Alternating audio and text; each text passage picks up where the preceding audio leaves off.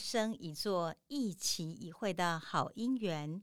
这就是台南的好职人。各位亲爱的好朋友，很高兴又到我们台南好职人 p a r k 时间了。今天我们要录的单元呢，是台南好职人中的好创新。在好创新这个单元，我们找了很多位。是台南的，真的基本上都非常年轻的年轻人，然后他们用自己呢，我觉得非常有创意，而且又很务实的一个创业平台上所展现上的实力呢，来告诉我们，其实，在台南创新的可能，以及台南的今天很卓越的年轻人的能量。那我们今天要介绍这个，其实让我非常非常佩服，因为有很多的企业机构呢，有请他去分享他的这个当时创业的历程。你要说创业呢，其实也不是哦。他甚至于他们本来家里是有家业的，后来是反而用他自己创的品牌，回头去让家业的东西能够因此可以永续，这是很不简单的。我要介绍是圆圆刚毅的创办人王冠祥，我给他的题目是“钢铁的心是温热的”，因为我觉得我在看他的一个资历，就觉得我想起了以前那个奉茶叶东泰曾经写过一首诗，说“烫伤你，因为我的心够热”。我也觉得，哦，他真的一下烙印了很深的一个印记在我心目中。说这个年轻人怎么办到的？简直是 a magic，真的是这样子。OK，所以呢，我就想今天呢，在这个圆圆刚毅的冠翔呢，我们这个采访他完之后，我曾经请他留了一句话，一段话，他是这样讲：他说，你必须做到很渴望把一件事情做得很好。这样你才能吸引你志同道合人跟你一起做不一样的事。各位听到了吗？不一样，还有渴望，这是很重要的一个概念。我先讲一下为什么我们当时会选到这个观想当中，我们今天在好创新里头一位的主角，因为呢，它是一个集资平台、折折平台的奇迹哦。观想呢，它事实上。他的父亲呢是他们拥有五十七年历史的元明铝业的，他父亲是第二代，他的阿公王之香是第一代。元明铝业的本身哈，他们其实在做的就是主要以这个不锈钢，还有另外他们的这个分是塑胶，然后呢这两样的产品都有分成两个工厂，然后他们是向德国外国的厂商拿他们的订单来行销货品的。所以，就因为这样缘故呢，到了观想的第三代的时候，我印象记得很深。我当时要采访他说，观想跟我讲一个很简单的观念，说如果你要采访原名铝业，那你就找我的阿公或爸爸就可以；如果你要采访我，我是要以圆圆刚毅的品牌来被受访。我说跟他讲说，这是好创新哎，我当然采访你。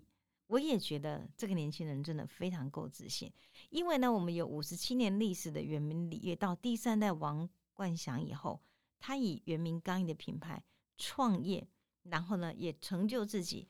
我认为年轻人很大的气魄、勇气跟他自己成绩。他的成绩我简单讲几项：二零一六年他获得德国红点设计大奖、台湾经典设计奖年度最佳设计，用的是一个虎胶罐哈。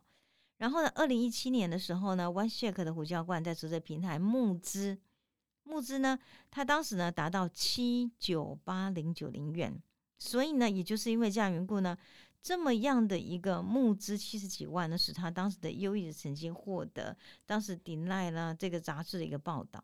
金马奖呢，也跟圆圆刚毅呢来合作，推出他的新产品咖啡滤杯，然后呢，就参加二零一七年台湾的设计奖。二零一八年，他推出了这个海鼎的那个饮料杯，号召两万人相挺环保杯，缔造了泽泽平台史上最高的赞助金额的新台币，那是两千三百五十四万九千五百五十五元，了不起吧？两千多万，因此打响了这个品牌的知名度。圆圆刚毅呢，在同年也参加了设计类的德国法兰克福展、泰国清迈的设计周。设计师周以及台湾的文博会等等。二零一九年，这个饮料杯呢正式上市，销售达七千万。然后呢，他又推出一个便当盒，那集资，这个集资的募款呢一上去，马上就是一千三百多万，一三三二万，然后呢是一三三二零七八五元，真的是了不起哦。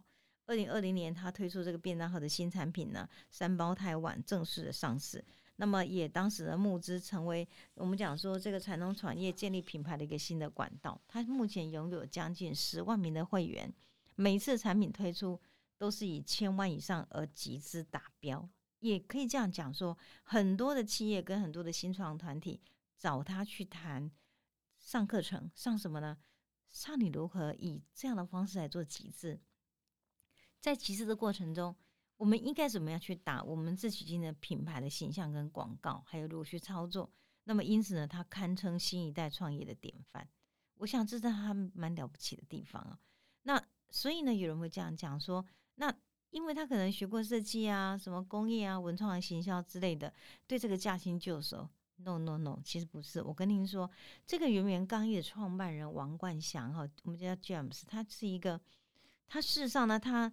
最早期的时候不是 想做戏，他说最早期他是想做那个乐团，所以呢，他在很年轻的时候是组了一个朋克乐团，他是一个吉他手，而且兼愤青，因他对整个社会呢充满了很多的批判的。那二零一零年的时候，乐团解散，解散之后呢，他想应该到国外去看一看，就到英国去游学，一年后回来协助家业。当时他们家的工厂百分之九十五都是外销，所以呢，关晓每天跟着父亲在工厂里打转，他开始懂得什么叫不锈钢的制成，而且对于设计、制图、城市他有所涉猎，所以他每天要处理外销订单，为外国的客户来画设计图，整整有两年多，他都一直努力做这件事情。结果他跟我说，其实很挫折，哎，顾客还是给他的设计图打枪。所以呢，他就在想，如果假设那些设计都是为别人做的，那我们自己家里有工厂，为什么我们只在代代工呢？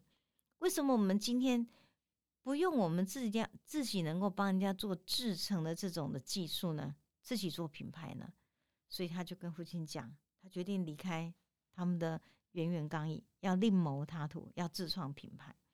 我想每一代哦，他要翻新的过程中。老一代有期望，有呵护，有不解嘛？这当然，这过程中一定会经过某种程度的，我觉得抵抗就对了。我还记得我们在台南好职人里面呢，有讲到那个中破赛，当时呢，这个施中龙会长啊，旋转的这个老板他就讲过一句话说：“啊，那比那是为这代志哈，啊行这派件。”所以其实，在当时呢，他要另谋他途的时候，事实上关祥是。跟家里有很多的，我觉得协商，这协商的过程有愉快跟不愉快，但是他仍然毅然决然的自创品牌。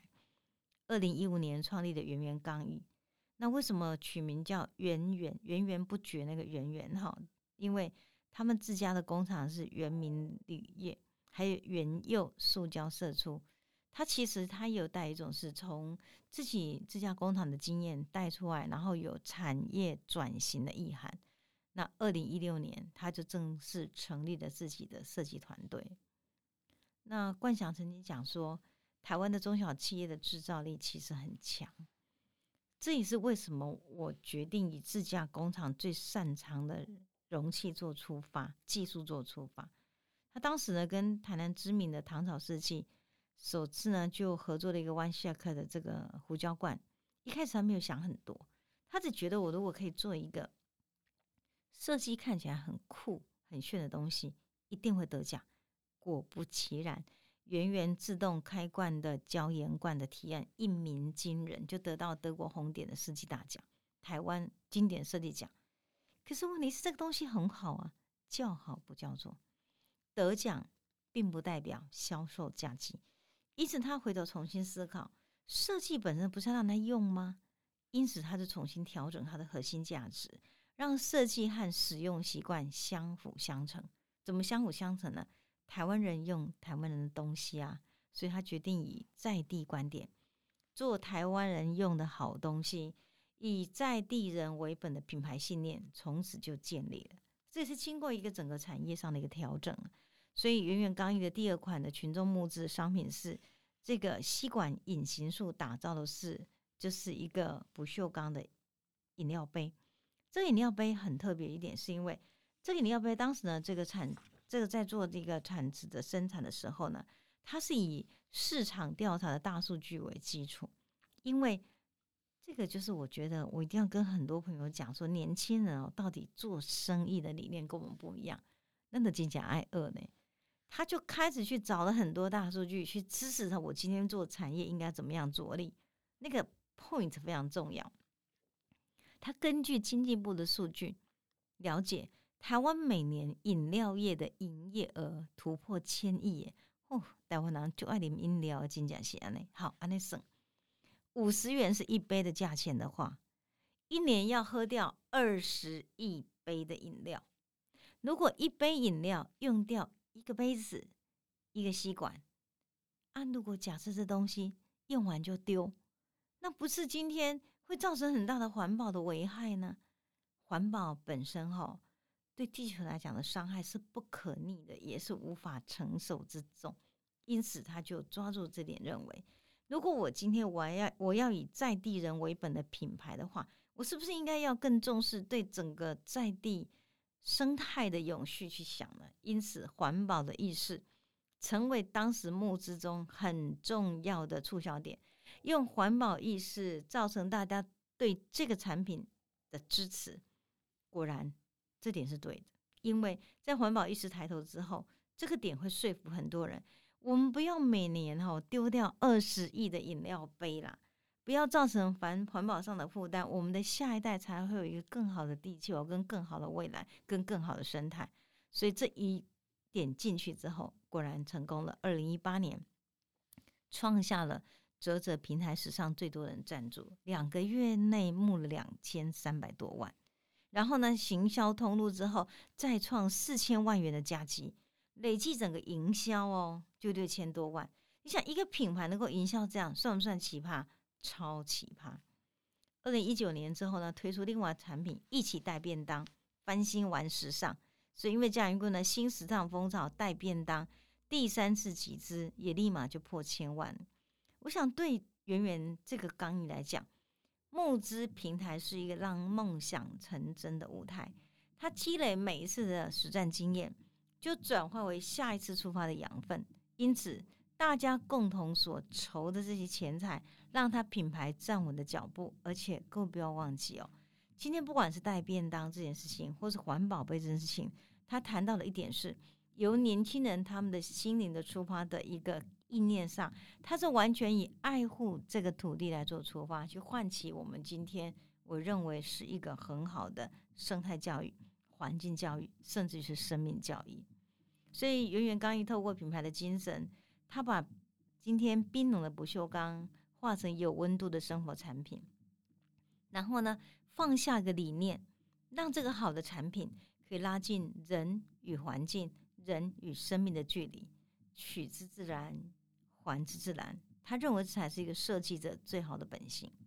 所以冠祥说：“慢慢的，我就发现我们在创造我们的品牌的产品，而我们是有能力去影响世界。是他认为最快的一件事情。也就是说，假设你这样讲，你卖的东西不是赚钱而已，而是它可以让大家去让世界有一点点改善的可能。你不觉得那个收获就是这种非常好的蓝海策略吗？它是共好共赢。”共美，所以今天从代工制造到自创品牌，圆圆始终坚持要听见市场的声音，重视消费者的需求，让品质更精密、更细节，而且更坚持做对的事情。在圆圆刚一些募资的过程里头，他们还很注重一点是，他们会有一个特别的负责人跟消费者沟通，然后呢，沟通的过程中也让消费者。在集资的过程中有参与感，比如说他觉得，嗯，哎，你的产品可能可以怎样更顾虑到什么，他就把它列入他们每次开会中作为改善的对象。也就因为这样缘故，消费者的需求反映在产品的改良上，这才使得产品百分之一百源源不绝。因此可以创造他他们今天他们在出产产品中是 looks cool，看起来很酷。Feels warm，确实非常温暖。幻想非常相信，如果能够累积实力，才能够创造制胜法则。那所以呢，你在还没有开始要启动之前，实力累积很重要。只要平常准备就绪，时机一到，你就可以展开属于你自己品牌的新纪元。一个思维的转弯，让四季能够灵感起飞，订单呢能够回到生产线。也因为这样缘故呢，更难得一点是，传统产业呢也因为这样缘故而再找到一个生产能量的契机。也就是说，这样讲好了，原名铝业是他父亲跟阿公创下的事业。但是现在原名铝业在做什么呢？在做圆圆刚毅生产出来的文创品牌的产品。也就是说，今天用一个年轻的能量回去养母公司，使得母公司的顾客订单重回生产线。我认为这个就是一个今天圆圆刚毅最了不起的地方。圆明铝业的就是王煌远，就是关强的父亲，曾经说：“我的父亲王之香当时创业的时候是创业维艰。”那我们这第二代呢，我就知道要守成，要做一个好的转型。可是到了第三代的时候，就需要创新。创新之后呢，才能够找到一个最好的品牌进入跟品牌的定位，甚至于品牌永续的发展。所以，圆圆刚毅的品牌也是我们家族的骄傲。那冠祥呢，曾经讲过，我真的算是很幸运的，因为我生在我们这个家族，是一个。铝业的制造业，那么这个制造业里头提供我非常非常好的一个资讯，一种经验，一种产业里头我觉得很好的历程。而这历程呢，他们可以让我今天做一个创业的本钱。更何况家人支持我创业，所以我就用品牌的设计跟行销来创造家族产业的订单，再从这个订单中。